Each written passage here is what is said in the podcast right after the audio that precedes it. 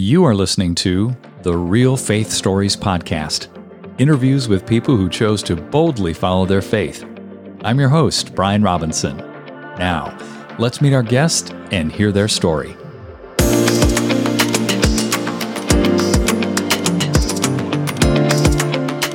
Matt, Tommey, welcome back to Real Faith Stories. I am very excited to talk about your new book and all kinds of other stuff. Well, Brian, thank you so much. It's a great honor.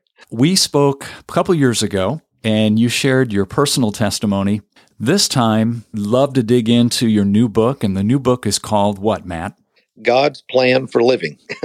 All right. I just finished it and absolutely loved it. Thank you. Thank you for the gift that you've put out there for people to read. And what I'd like to do is actually just read a, an extended quote from the book and let's dive into this this whole idea that you share about Satan's trifecta when yeah. he tempts us. So I'm just going to read it verbatim. Satan still uses the identity trifecta to tempt us today provision, performance, and power. Through this gauntlet of temptation, he calls God's faithfulness and our identity into Christ into question by asking questions when we're most vulnerable. If God promised us blessings, where are they? Did God really say that? Is he really that good? Does he really have our best at heart? Satan then heaps fear and doubt upon us related to our physical provision, causing worry, stress, and striving around money and resources. He tempts us to take things into our own hands rather than trusting the faithfulness of God to provide abundantly for our every need. Then, when that doesn't work, he tempts us to perform and tries to convince us that this journey is all about what we achieve and how others perceive us. Lastly, when those don't work, he promises us the power to change our life rather than trusting in God. His tactics are designed to keep us continually doubting God. Wow. Wow. that is written from a voice of experience, isn't it, Matt? It is. I think when I look back at my life, one of the major ways that the, the enemy has tried to capture me, and one of the ways that God has used most gracefully to get my attention is the area of provision and finances and who's taking care of you and what we believe about God's faithfulness is really core to all of us. And I think just just like most believers, I've had to walk through a lot of those gauntlets where I really felt very tested and very vulnerable and at the same time was able to come out knowing God's faithfulness on the other side. Absolutely. To that point, I'd love for you to share a story that you write about in the book related to an experience you had in an art show in Baltimore. I can remember this happened years ago, and I was learning. Uh, you know how we all learn things in the Lord, and you get excited about it. I'm like, I was just learning how to really extend my faith toward things that God was giving me vision for, and was seeing those things show up in my life. And I was like, this is awesome. Like, I really felt like I was learning how to co labor with the Lord for the first time. And I had this huge show in Baltimore, which in my art world was a really big deal. It was a major national juried show. And I had all kind of hope and faith around that. I wanted not only to meet great clients and maybe some new galleries, but also sell a lot. And so I just went up there just full of expectation. And the more the weekend went, the more I realized that maybe God's doing something else in this weekend because this is not the way this is working out. And unfortunately, at the time, I was like, oh my gosh, if I missed it or what? Because I barely made my booth fee, which for a show like that was probably, I don't know, 1500 bucks or something, plus five nights of a hotel and traveling eight hours back and forth. And so I barely came out with the shirt that I had on. You know? and um, I just remember I was driving back from the DC area back down to Asheville, North Carolina, through the Shenandoah Valley, just beautiful. And uh, we call it in the South having a come to Jesus meeting. I, I, was, I was really having a moment with the Lord, and I was upset. I was frustrated. I was like, God, you said this, but this happened, and da da da da da. And He had to begin to reorient my heart to the fact that He was going to use this to teach me something, but it was in a different way than I was I was expecting, I guess, in my life at that point. And he reminded me that uh, early on in my art career, he told me, he said, Hey, if you'll be faithful to create here in your studio, I'll bring all the clients that you need to be able to do everything that you need to do, grow your business, be fulfilled, all this. And when you travel, it'll be for ministry stuff. But of course, like everybody else, I'm just like, yeah, but you know, everybody else does shows and this is the way to do it. And so let me help you, God. exactly. Because you don't. You, have you ever sold baskets before, Lord? I mean, this is how this works.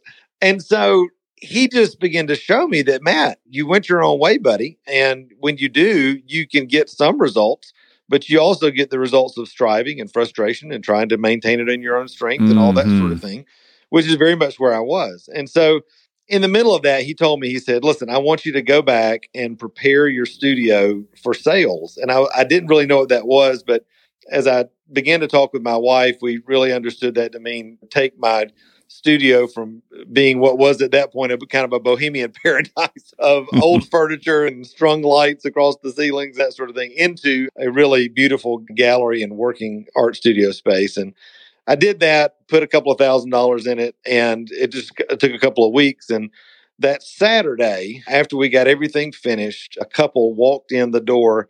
I remember it like it was yesterday. It was probably like three o'clock in the afternoon, and they said, "Matt, hey, we uh, we're gonna come see you in Baltimore at the show, but didn't get a chance to. We've driven up here today to see you. We want to commission a basket."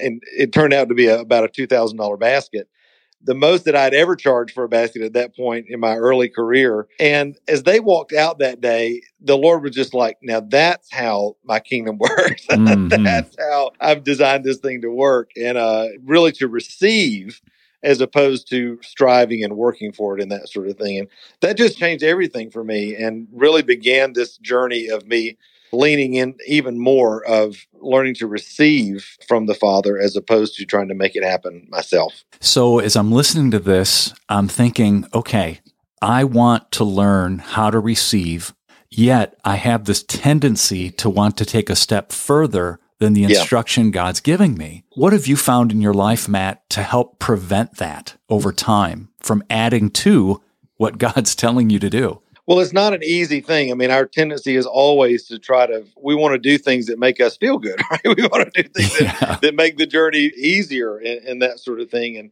I think the thing that's helped me the most is realizing, and this is something that's just happened deep down over time, that this is not my story. This is his story, and I'm a part of his story. And whether I'm in a season where it looks like I'm thriving or where, whether I'm in a season that looks like I'm learning lessons or being refined or whatever it is, all of it's his kingdom work in me and I can trust him.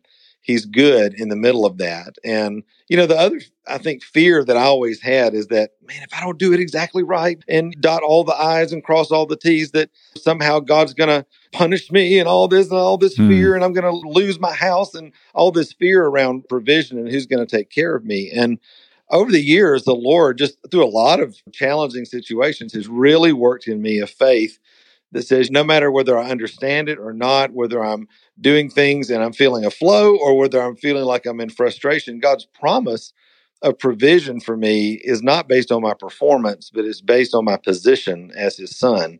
And all of that is really, I think, helped me to hopefully continue to release the tendency to strive and try to make things happen on my own. What have you found to be the best way to continually pivot back to the reality that you're his son and that he has already provided for you? The best way that the word of God teaches is Romans 12, 2, right? Don't be conformed to the pattern of this world, but be transformed by the renewing of our mind. And nobody ever told me that when I got saved. I came to the Lord in my early teens and I'm like, nobody ever told me this is how transformation happens. Mm-hmm. I was mm-hmm. just kind of like, get saved, hold on till Jesus comes, do your best, follow the rules, that sort of thing. But this daily diligence of turning my heart toward his word, reminding myself of who he says I am, not what I'm feeling necessarily or what my experience or what others tell me I am, but who does he say I am? and sowing that into my heart like seeds so that the fruit of his kingdom can start manifesting and becoming fruitful in my life. That's how transformation happens. And so for me, I think that daily reminding myself, and I talk about in the book a little simple thing I call the five R's, which help people learn how to renew their mind in a simple way that been kind of hopefully can become natural for people. What are those? Yeah, so the five R's are first of all recognize, and I think about as a thought or a feeling is coming into to my mind, I have to do what the Bible says, which is take every thought captive and look at it and recognize, hey, is this the enemy trying to get me off course? Is this my own weakness and frustration, or is this God's best for me? And if it's God's best for me, awesome. Plant it like a seed in my heart. But if it's not, then I want to go to number two, which is repent. And repent, the Bible, one of the great meanings of that is to change the way you think, to change your mind. And so we have to change our mind, come out of agreement with the lies of the enemy and the things that the world tells us is true, and into agreement with the things that God says is true. And so then, number three, uh, after we recognize and repent, then we replace the things that the enemy is trying to tell us are true with the truth of God's word that's a great opportunity to learn scriptures that you can use for affirmations. You learn scriptures that really minister to you and specific situations. We've got some of those in the book actually that have been helpful to me over the years. And then fourth, every time that comes up in your life, because we know that the enemy doesn't do things just once. He typically will come at us from many different angles. We reinforce the truth of God's word every time you know that other thought that uh, those other feelings want to come back. And then number five rejoice which is as a normal part of our daily time with the lord we just are rejoicing in the fact that what he says is true is our normal not what we're necessarily have experienced in our life or the results of our woundedness or our trauma mm. and that sort of thing. God wants to bring us into his fullness. And the more i remind myself of what he's done who he is who i am in him the more that reality shows up in my life. You know, as I look at this list of five, Matt, the third one is replace. I just circled yeah. that as I was listening to you.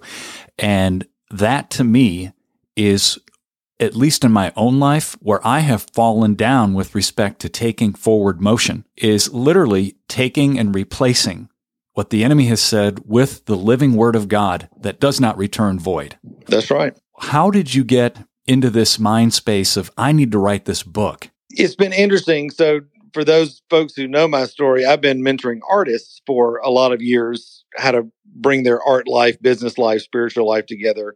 And we have a mentoring program called Created to Thrive. And that's been such a joy since 2016 to see artists be able to grow their business, but also get their hearts healed and be everything God's called them to be. And one of the stories that I hear constantly at conferences and online and that sort of thing is, oh, Matt, my husband or my wife or my kids listens to you also kind of behind the scenes and they're getting a lot of transformation from this as well. I wish you would write a book for everybody that wasn't just for artists. And I just started realizing that a lot of the truths that I was sharing with artists are not just for artists, but they're really for for everybody. And so really as the Lord was kind of bringing me through a transformation season and teaching me that this message was for the wider body of Christ, mm-hmm. he gave me that acronym of ideal identity, design, expansion, alignment, and love. And just began to show me that God's ideal was not just for artists, but it was for everybody. And so that really became the impetus of, of writing the book. Great. Well, let's look at those components of ideal. Let's dig into those.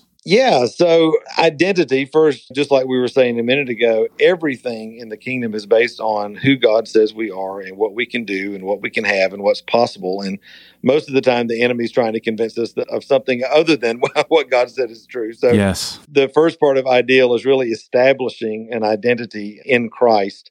And, uh, and that is that work of transformation that, that we talk about in Romans 12, 2.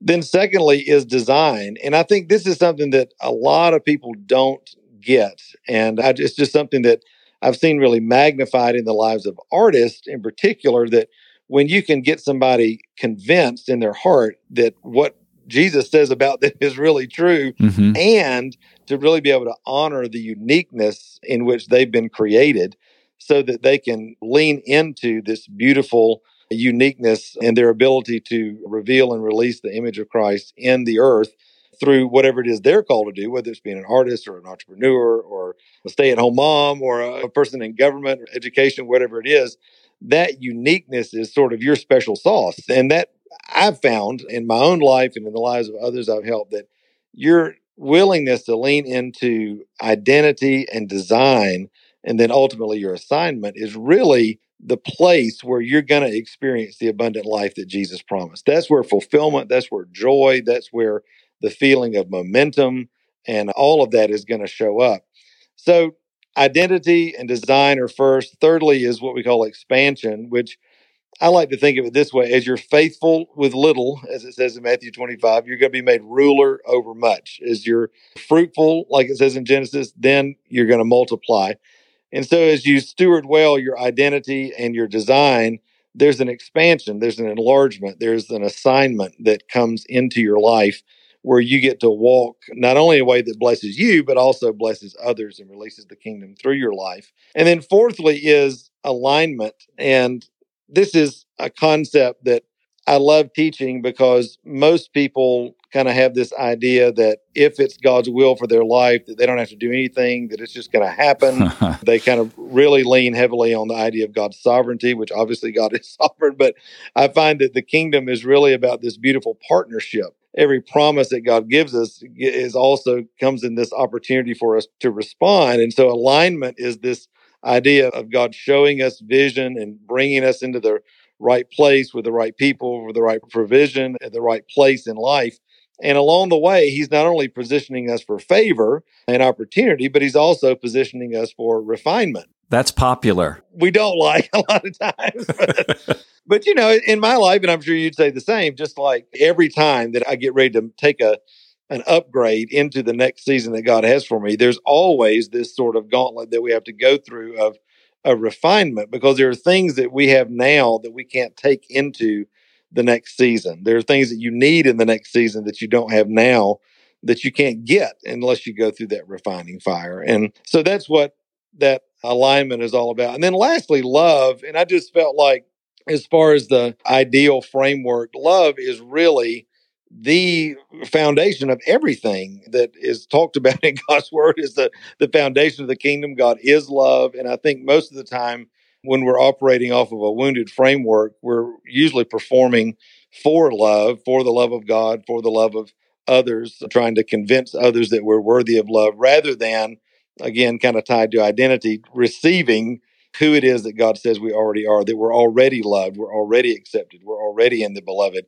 And how can I begin to see life and see others through the lens of love rather than trying to perform for it all the time. So much there. You know, the part of the ideal framework that I want to key in on is design slash uniqueness. Yeah, yeah. I would guess, because I know you mentor a lot of people, that the whole question around uniqueness comes up routinely, doesn't it? It does. Because people deny their own uniqueness. They're, oh, there's nothing unique about me. Yeah, sure. What do you say to somebody who's sitting there kind of in a, a fog thinking about their uniqueness? and really knowing in their heart they are unique, but not sure what that looks like. I really believe that uniqueness is not something that you try to find, it's something that is uncovered over time. And usually the reason it is covered is because it's been covered over with lies and insecurities and frustrations and beliefs of things that other people have told you. I've talked to so many artists over the years that they had one word from their fourth grade art teacher who said, you'll never be an artist or maybe you should look at doing band instead of visual art instead of that and man that a word like that wounds them and it, it casts a shadow over everything they do and so somehow this beautiful unique gift that god's given them gets covered over and they end up living their life trying to be like everybody else and whether that's in ministry or in business or in just in life in general and I find that our uniqueness, it gets uncovered as we begin to know who we are in Christ, as we allow Him to heal the broken places of our heart and realign our truth to His truth. Then all of a sudden, those nuggets of gold, if you will, those beautiful jewels and gems that, that God's put inside of us can really begin to shine because they're not they're not being clouded by all the other stuff. What have you found to be the most profound way somebody can press into uncovering their uniqueness. Part of the burden of this book, I think, is that the kingdom is a lot more simple than we try to make it to be. Mm-hmm. And I think the process of just looking at what are the things that I'm naturally passionate about? What are the things that I recognize in the world? What are the problems that I want to solve? What are the things that keep me up at night? What are the unique perspectives that I have? Like people have often asked me as in my art world as a basket maker. They're like, "Do you make Christian baskets?" And I'm like, "Listen, I don't even I don't even know baskets could get saved. Like I don't even know what kind of question is that." But it's this idea that hey, if I love Jesus and I'm leaning into everything that he has for me and I have a love for whatever it is, then I'm just crazy enough to believe that God put those desires in my heart because his word says very clearly, delight yourself in the Lord and he will give you the desires of your heart. And so obviously everything that we are and everything that we do has to be submitted to the lordship of Jesus and viewed through the lens of his kingdom, but I think because people have not had a a perspective that the way that they are wired could be used from God if it's not within overt ministry or vocational ministry or, or within a realm that looks like what we think church people do or don't do. A lot of times the, these beautiful, unique expressions get pushed to the side and they're not encouraged to walk in those things. I, I told a friend of mine the other day, I said, I think that what we're doing in mentoring people in this way is really sort of helping to rewrite the methodology, if you will, for discipleship because you know the fivefold ministry is to equip the saints for the work of ministry. And i think we have very a very limited view in the church of what that quote unquote work of ministry looks like. I think part of the success and effectiveness we've seen in mentoring people is just helping the people helping people uncover who god created them to be not trying to put them into a mold of what people think it ought to look like. And when you do that, man, you free people up. They start to get excited and and they start to see God show up in their life in, in great ways. So I'm just passionate about that. No doubt. I want to circle back on the opening quote that I provided and zero in on the statement here that the enemy promises us the power to change our life rather than trusting in God. What's been your experience with that personally? As I look back at my own journey of walking out of woundedness, I grew up as a Christian in church, parents were believers, all that sort of thing. But the enemy had a target on me very early. And so I ended up walking through sexual abuse as a young teenager from a family member of mine and um, really setting me up for a lot of frustration and confusion and that sort of thing in my life. And I didn't have a context. This is mid 80s. Nobody was talking about that kind of stuff back then, much less in church. And so it was just this I now know the voice of the enemy was just right there going, Oh, just keep this silent. Just keep it to yourself. Oh, just use pornography to get through this. That'll make you feel better. Oh, just just use performance in church. As long as everybody sees you performing and is validating your gift, you'll be fine. Just keep doing that. And it, it kept putting these false tools, these mirages in my hand, telling me if you'll just do this, then you'll be able to get to the other side of this. And all it did was just dig the hole deeper. And my life became more desperate. The coping mechanisms became more unhealthy until I found myself in a place where I was just absolutely unable to continue. And thankfully, as the enemy is working overtime, God's working overtime as well. And the Lord brought into my life some folks who are still kind of what my wife and I call our spiritual parents. And really, they were the first folks in my life. This is back in like 99, 2000, 2001. My friend Pat and Jim Banks are their names. And Pat looked at me one day after, after I led worship and she came up, and put her hands on my shoulders and looked deep in my eyes and said, Matt, how are you really doing? Wow. And that was the first time that had ever happened. And mm. I mean, nobody ever like, like when somebody looks at you and like they're like, I can see everything that's going on yeah. inside of you. And man, I just broke. But it gave me a space in my life to begin to allow the Lord to heal those broken places in my heart and learn that the tools that I had been given by the enemy were not God's best for my life. They were not effective tools, and that there were other tools. And I just didn't, I didn't know. I didn't know that there were other tools. And they in a very practical way, began to give me other tools to learn. And thankfully, the Lord has been giving me different tools ever since and uh, allowing me to go through that divine exchange of giving up the things that the enemy wants to give us and receiving the tools that, that he gives. What have you found, speaking of tools, to be the largest lever, at least that you experienced in your own life, that the enemy used to try to keep you off track? The biggest one, obviously, has, has been renewing my mind and my thought life. That was always a big issue for me. And with that, I'll say, I think is the thing that makes renewing your mind easier and more effective is community. I always hated that verse in James. I think it's James 5 16 that says, Confess your sins to one another and you'll be healed. I was always using that one, what is it in Psalms that David said, uh, Against you alone, oh Lord, have I sinned. in other words, me and you, Jesus, that's all, yep. that's all I need. But I've really come to believe that there's a level of healing, there's a level of wholeness that we'll never experience in our life unless we are willing to be vulnerable and transparent and real with other folks. Now, obviously, not with everybody. I'm not saying go air all your junk to everybody, but the Lord will bring safe, healthy people into your life that you can really develop solid relationship with. And I just find that as we can be real with each other with that and share our journey, the places we're messing up, the places where we're getting strength, that's where that iron sharpens iron. That's where we're being honed and healed for the journey. And so for me, I think renewing your mind and community are really inextricably tied for anybody that wants to really grow in maturity in the kingdom.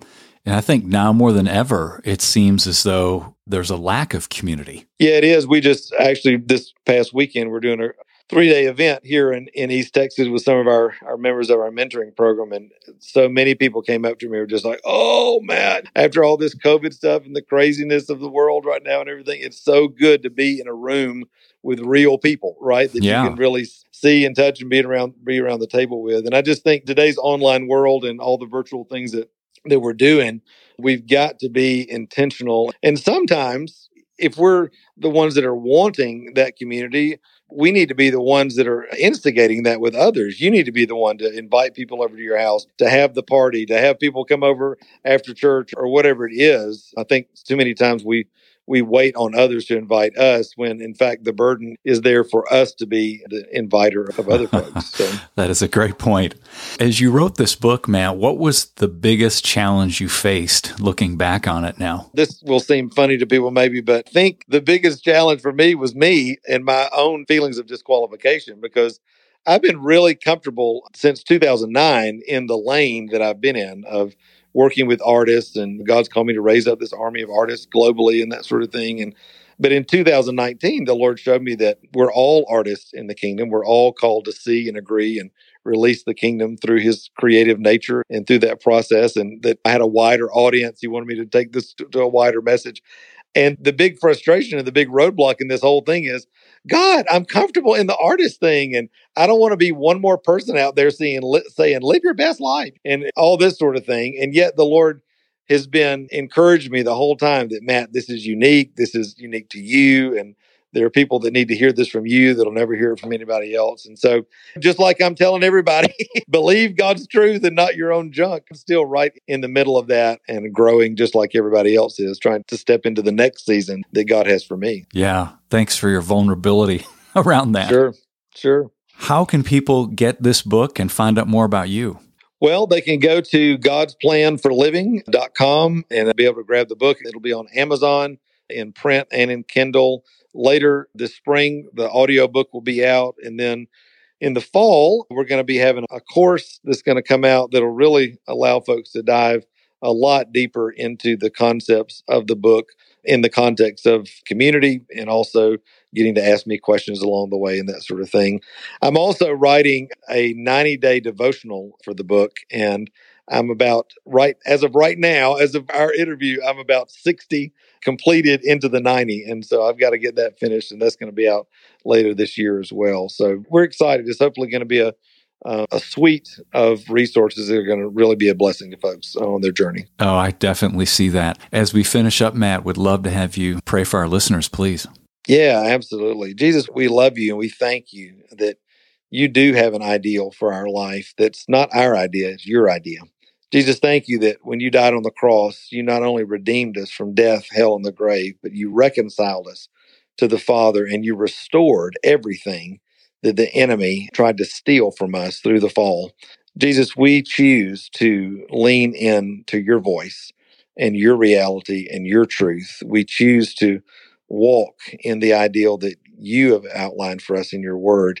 And we choose to do that today. We thank you for it, Lord. In Jesus' name, amen. Amen. Thank you, Matt. Great talking with you again. Absolutely, Brian. My pleasure.